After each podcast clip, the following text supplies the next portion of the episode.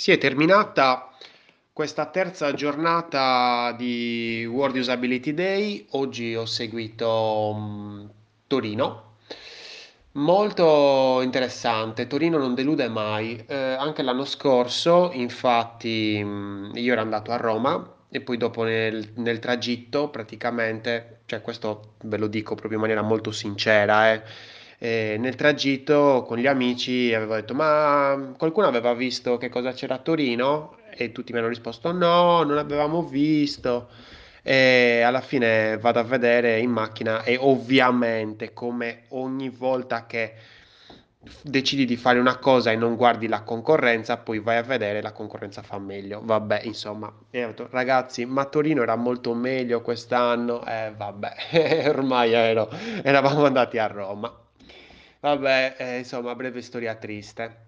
Il ehm, World Disability Day di Torino di oggi eh, è stato molto interessante. Io ho seguito eh, il secondo speech, quello di Don Luca Peron, La macchina per l'uomo e non l'uomo per la macchina, eh, per un'intelligenza artificiale amica poi ho seguito un pochettino quello di, di Emanuela Girardi, l'approccio europeo, un'intelligenza artificiale affidabile per la società e per l'uomo. Eh, poi eh, ho seguito i- quello, ah sì, lo sketch note di Alessandro Bonaccorsi, molto interessante. E poi ho seguito, che non c'entrava nulla con l'intelligenza artificiale, e poi ho seguito quello di Deborah Bottà, non potevo mancare a quello di Deborah Bottà. E Humanizing AI, approcci e strumenti pratici per sistemi di intelligenza artificiale umani, equi e responsabili. Allora, partiamo con quello di... del prete, così, di Don Luca Peron, scusate, era così, faceva un po' per sdrammatizzare. E, allora, la macchina per l'uomo e non l'uomo per la macchina. Allora, io credo in maniera molto, cioè, qua ovviamente io è come se sto parlando con me stesso eh, del futuro, ecco che magari mi vado a rivedere sto audio e mi ascolto. E quindi i- la chiave di lettura di questi audio, di questi episodi del podcast è sicuramente la sincerità, cioè io voglio essere sincero al 100% in modo tale che anche voi capiate a che livello sto io, nel senso eh, sono molto aperto a eh, consigli, quindi nel momento in cui io magari dico una cosa e voi non la pensate allo stesso modo, ben venga se mi scrivete su Telegram a eh, chiocciola Lorenzo UX in modo tale da chiacchierare, da parlarne, perché veramente non c'è cosa più bella, più, ehm, più ricca, più eh, mh, efficace, più, che ha più valore de- di questa, di questa nostra, di questo nostro pensare in maniera diversa. Detto questo, eh, dico che Don Luca Peyron, secondo me, eh, non- ovviamente non ha una visione profonda di ciò che è l'intelligenza artificiale, per quanto mi ha, diciamo, sorpreso che sapesse certe cose. Quindi, mh, sicuramente è preparato. Mi è piaciuto perché è stato, è- era preparato, eh, non ha detto delle banalità, però è caduto molto nella teologia, nella teologia, ecco, lo dico bene così si capisce, così si può capire meglio. Nella teologia, cosa vuol dire caduto un po' nella teologia? Che sembrava quasi una... mm, eh, sembrava di stare a messa quasi, cioè proprio in- c'è stato un momento in cui mi sono detto fermi tutti, sembra che insomma eh, sia, stia parlando a messa. E, e questo mm, mi è dispiaciuto un pochettino perché vuol dire che anche il modo di parlare, perché comunque ha, ha messo in mezzo Cristo, ha messo in mezzo Dio, cioè è ovvio, cioè nel senso eh, di cosa stiamo andando a parlare. È normale che se invitiamo un, un don, nel senso a uno speech, praticamente ci metterà dentro Cristo. Ehm, Allora, che cosa ha detto di interessante e che cosa posso ricordarmi, ecco, di questa, di questa cosa, di questo speech? Allora, sicuramente il fatto che è un'intelligenza artificiale eh, dove l'uomo eh, non è solo i- colui il quale ha iniziato, ha creato questa macchina, ma è anche poi dopo il fruitore, l'ultimo fruitore di ciò che elaborerà questa macchina. Ehm, ed è un punto di vista estremamente interessante, credo non troppo vero, perché lui parlava comunque che il, il digitale è il passato e l'uomo è il futuro. Allora, questa cosa mi è piaciuta tantissimo, però non credo sia propriamente, cioè, un- sembra un po' una paraculata, ecco, perché eh, ovviamente è la mia personale opinione, eh, siamo qui come se fossimo al bar, stiamo chiacchierando di design, ehm, sono interessato anche alla tua opinione, se ce l'hai diversa, appunto, parliamone.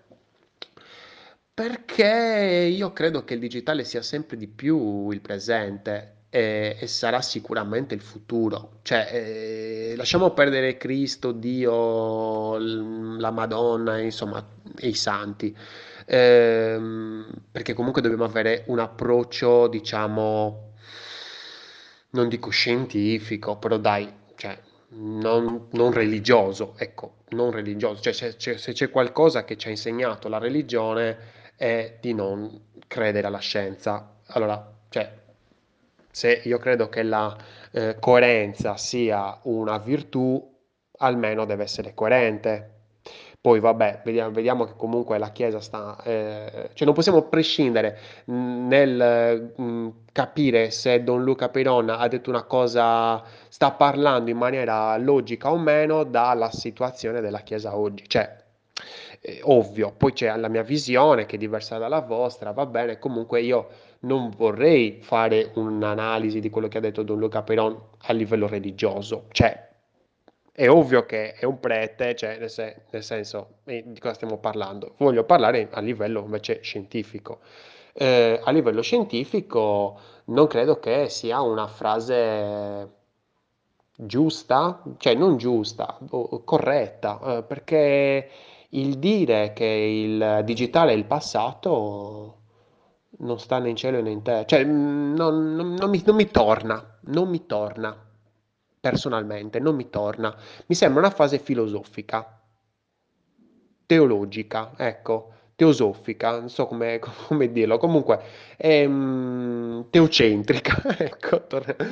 E, e quindi, mm, boh, sinceramente questa, questa frase mi ha fatto entrare un po' in un loop, ho detto, boh, sinceramente non, eh, non mi torna e non mi va nemmeno che sia l'uomo, cioè se, se l'uomo è l'inizio, eh, poi dopo c'è il digitale, non mi va che poi si ritorni all'uomo. Almeno se abbiamo un discorso hegeliano di tesi, eh, di sintesi, tesi, antitesi, allora mi aspetto che eh, arriviamo a un'antitesi, ovvero ehm, tesi, antitesi e sintesi. No, ecco, tesi, antitesi e sintesi. Mi immagino che torniamo, arriviamo a una sintesi dove l'uomo ha eh, qualcosa di più rispetto all'inizio con cui partiva e quindi magari mi immagino che sia l'uomo eh, un uomo, non dico bionico, però comunque è un uomo che ha anche l'intelligenza artificiale, quindi magari è, non dico un superuomo, però comunque un qualcuno che ha una nuova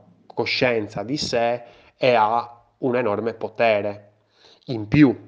Poi potere, che cos'è il potere? Insomma, lascio a voi l'ardua sentenza, eh, però insomma, il potere potrebbe essere la libertà di scegliere, la libertà di eh, poter fare più cose. Ecco, vabbè. Quindi molto interessante, però è scaduto un pochettino nel discorso religioso. Mm, Ha fatto una specie di collegamento tra Betlemme, l'intelligenza artificiale e l'ergonomia, boh, non so. Poi dopo, cioè, eh, se tu prometti di fare un collegamento tra queste tre cose, cioè o lo mantieni perché poi dopo alla fine non l'ha fatto, cioè non l'ha fatto, l'ha fatto in senso lato, l'ha detto, boh, c'è Betlemme, che boh, io, io ci sono stato a Betlemme, eh, un paesino del cavolo, eh, cioè non immaginatevi chissà cosa, cioè veramente, anzi i nostri paesini sono più grandi, eh, una roba che veramente, vabbè, poi c'è tutta una situazione lì, insomma, Betlemme che significava, significa in ebraico, cos'era? Casa de- del pane, mentre invece in arabo vuol dire casa della carne, insomma, eh, Betlemme è il posto in cui, nel senso, eh, dà nutrimento, è nato il nutrimento per tutti gli uomini. Boh, vabbè, poi questi sti, sti voli pindarici ogni volta per descrivere, cioè, che cazzo c'entra casa pane, casa carne con il nutrimento di, vabbè, cioè, mm, no, vabbè, vuoi dirlo, dillo, mm, ok, perfetto. Ehm, sicuramente se avesse avuto più tempo l'avrebbe spiegato meglio. Però comunque, cioè, stiamo parlando di un evento, eh, io non sto criticando, eh, cioè io sto dando la mia opinione, eh, vuole essere costruttiva eh, e quindi anche portare a voi un, un discorso di, insomma, analizziamo, riflettiamo su quello che è successo e cerchiamo di capire che cosa magari ci è piaciuto. Se l'avete seguito anche voi, fatemi sapere cosa ne pensate. Poi, vabbè, niente, è andata così. Bellino, bellino. Sarebbe potuto essere un po' migliore se fosse scaduto meno nella religiosità. Forse eh, era, era d'obbligo. Era d'obbligo. Non lo so, a me i preti mi stanno simpatici, cioè di loro. So che non sembra da quello che ho appena detto, però a me mi stanno simpatici, quindi immaginatevi se non mi stavano simpatici. Ehm, mi stanno simpatici e forse perché, nel senso, quando ero ragazzino nella- nel mio paese c'era un prete, per un periodo c'era un prete abbastanza bravo che ci dava insegnamenti, ci, cioè, non dico a livello filosofico, però insomma ci, ci diceva delle cose molto giuste, molto sensate, molto intelligenti e, e noi col catechismo, da bambini mi è rimasta sempre in mente questa idea di questo di, di- di un prete bravo, di un prete che riesce a eh, condividere le giuste idee, le, gius- le cose buone, ecco, mettiamole così. Poi, poi, poi, l'approccio europeo, vabbè, l'ho sentito un po' così, si parlava un po' di, del discorso un po' legislativo, insomma, non lo so, non- l'ho seguito un po' male, stavo facendo anche altro. Poi, poi, poi, mm, eh, forse, allora, il discorso dell'intelligenza artificiale, l'impatto sulle nostre vite, quello di Alessandro Longo, se è presente ancora nella live, se me, lo- me la lasciano, spero, se posso tornare indietro e posso vedermi la- lo speech delle ore 16, magari me lo vedrò prossimamente.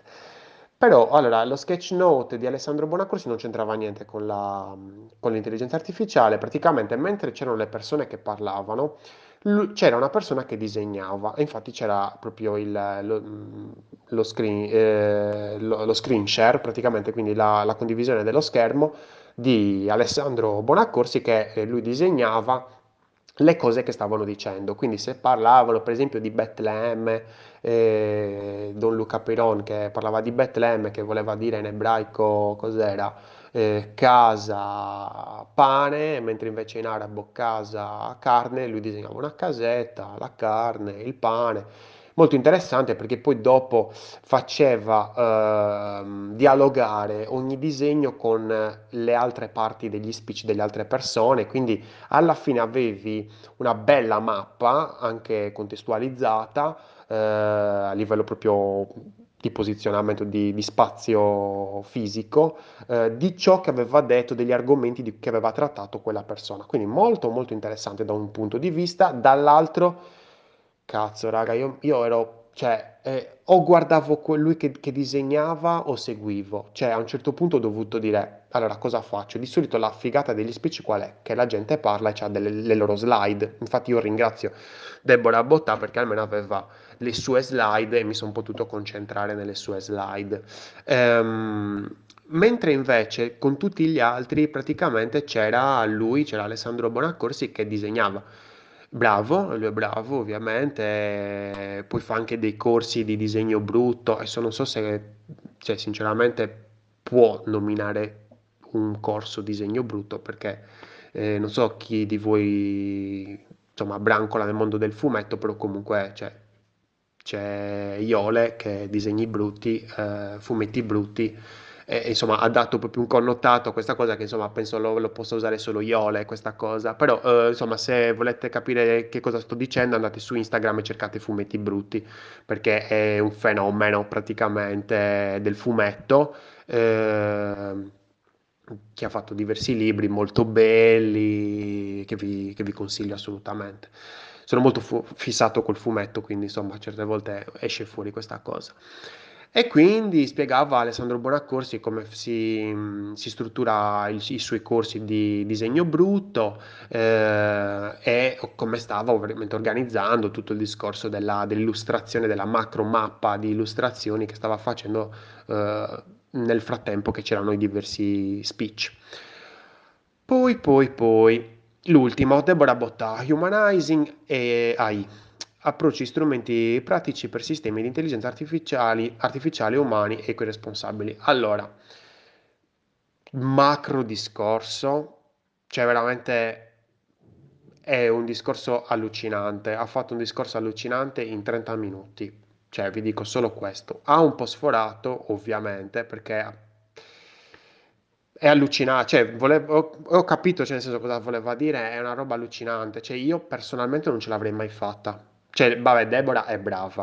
Ha scritto libri, fa formazione, nel senso, è una persona che eh, scri- scrive articoli su Medium. Cioè, è una persona che, cioè, raga, è brava e, e io non sarei mai riuscito a tr- sintetizzare quello che lei stava, ha voluto, ha fatto in mezz'ora. Cioè, è veramente stata bravissima, tantissimi concetti. Di cosa si parlava? Si parlava di una AI umanocentrica. Allora, è, è complesso da spiegare perché alla fine, c'è, secondo me, la frase principale eh, che, che ha detto alla fine, verso la fine, è stata, cioè non importa che cioè, il design sia umanocentrico, che l'AI sia umanocentrica, l'importante è che ci sia eh, la persona. Perché poi dopo comunque il discorso etico, il discorso, cioè, mh, il design è comunque un modo per, eh, una scusa per fare una scelta.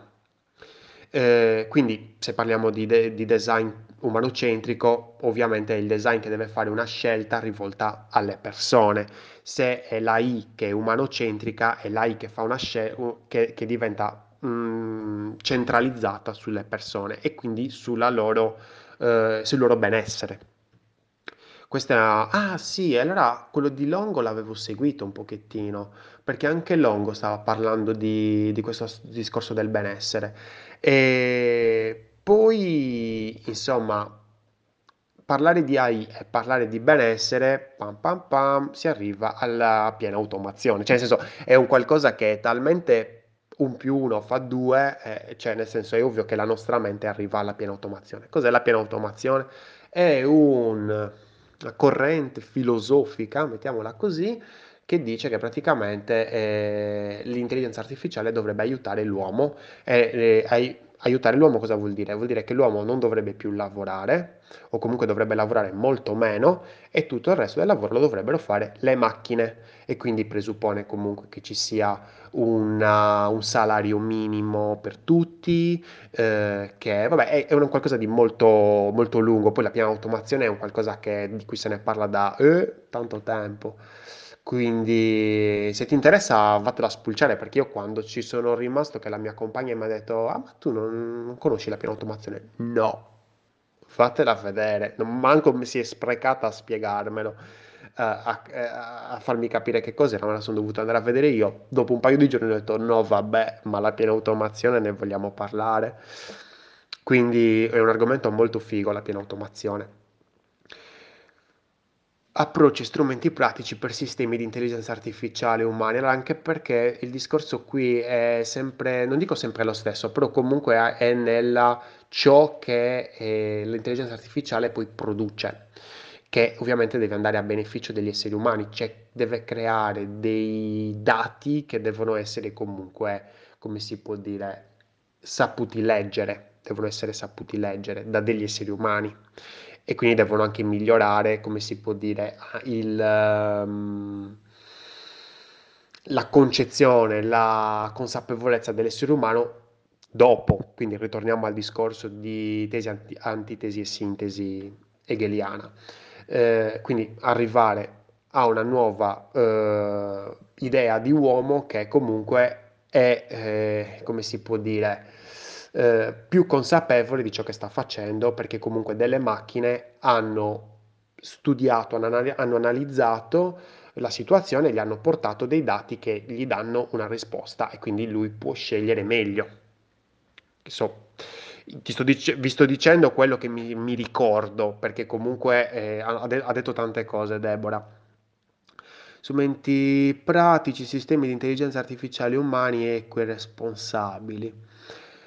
Ma basta, quindi nel senso io la, la chiuderei anche qui perché comunque 20 minuti, cioè sto facendo dei- degli audio lunghissimi, però spero possano interessarti, posso, che, che stia dicendo delle cose che magari ti possono aiutare, ti, posso- cioè, ti ho fatto un riassunto dal mio punto di vista, ovviamente, e sarebbe bello fare una tavola rotonda, certo, dove magari anche qualcuno di voi l'ha- l'ha- ha sentito questi argomenti e dice no, aspetta, guarda che quello che dicevi su Don Luca Peron, eh, ti stai sbagliando di grosso, per questo, questo motivo, sarebbe il paradiso, sarebbe bellissimo, raga, veramente bellissimo. Però diciamo che per il momento ti dico quello che penso e spero che qualcuno di voi mi scriva in modo tale da parlarne. Io sono Lorenzo Pinna, questa è una birra di UX, progetta responsabilmente e magari fammi sapere che ne pensi di questa terza giornata di World Usability Day e soprattutto se qualcuno sta seguendo il eh, World Usability Day Roma, se magari mi fate sapere come sta andando, se vi sta piacendo, se c'è stato qualcosa di particolarmente interessante che magari volete approfondire. Sono qui. Ciao e buona serata.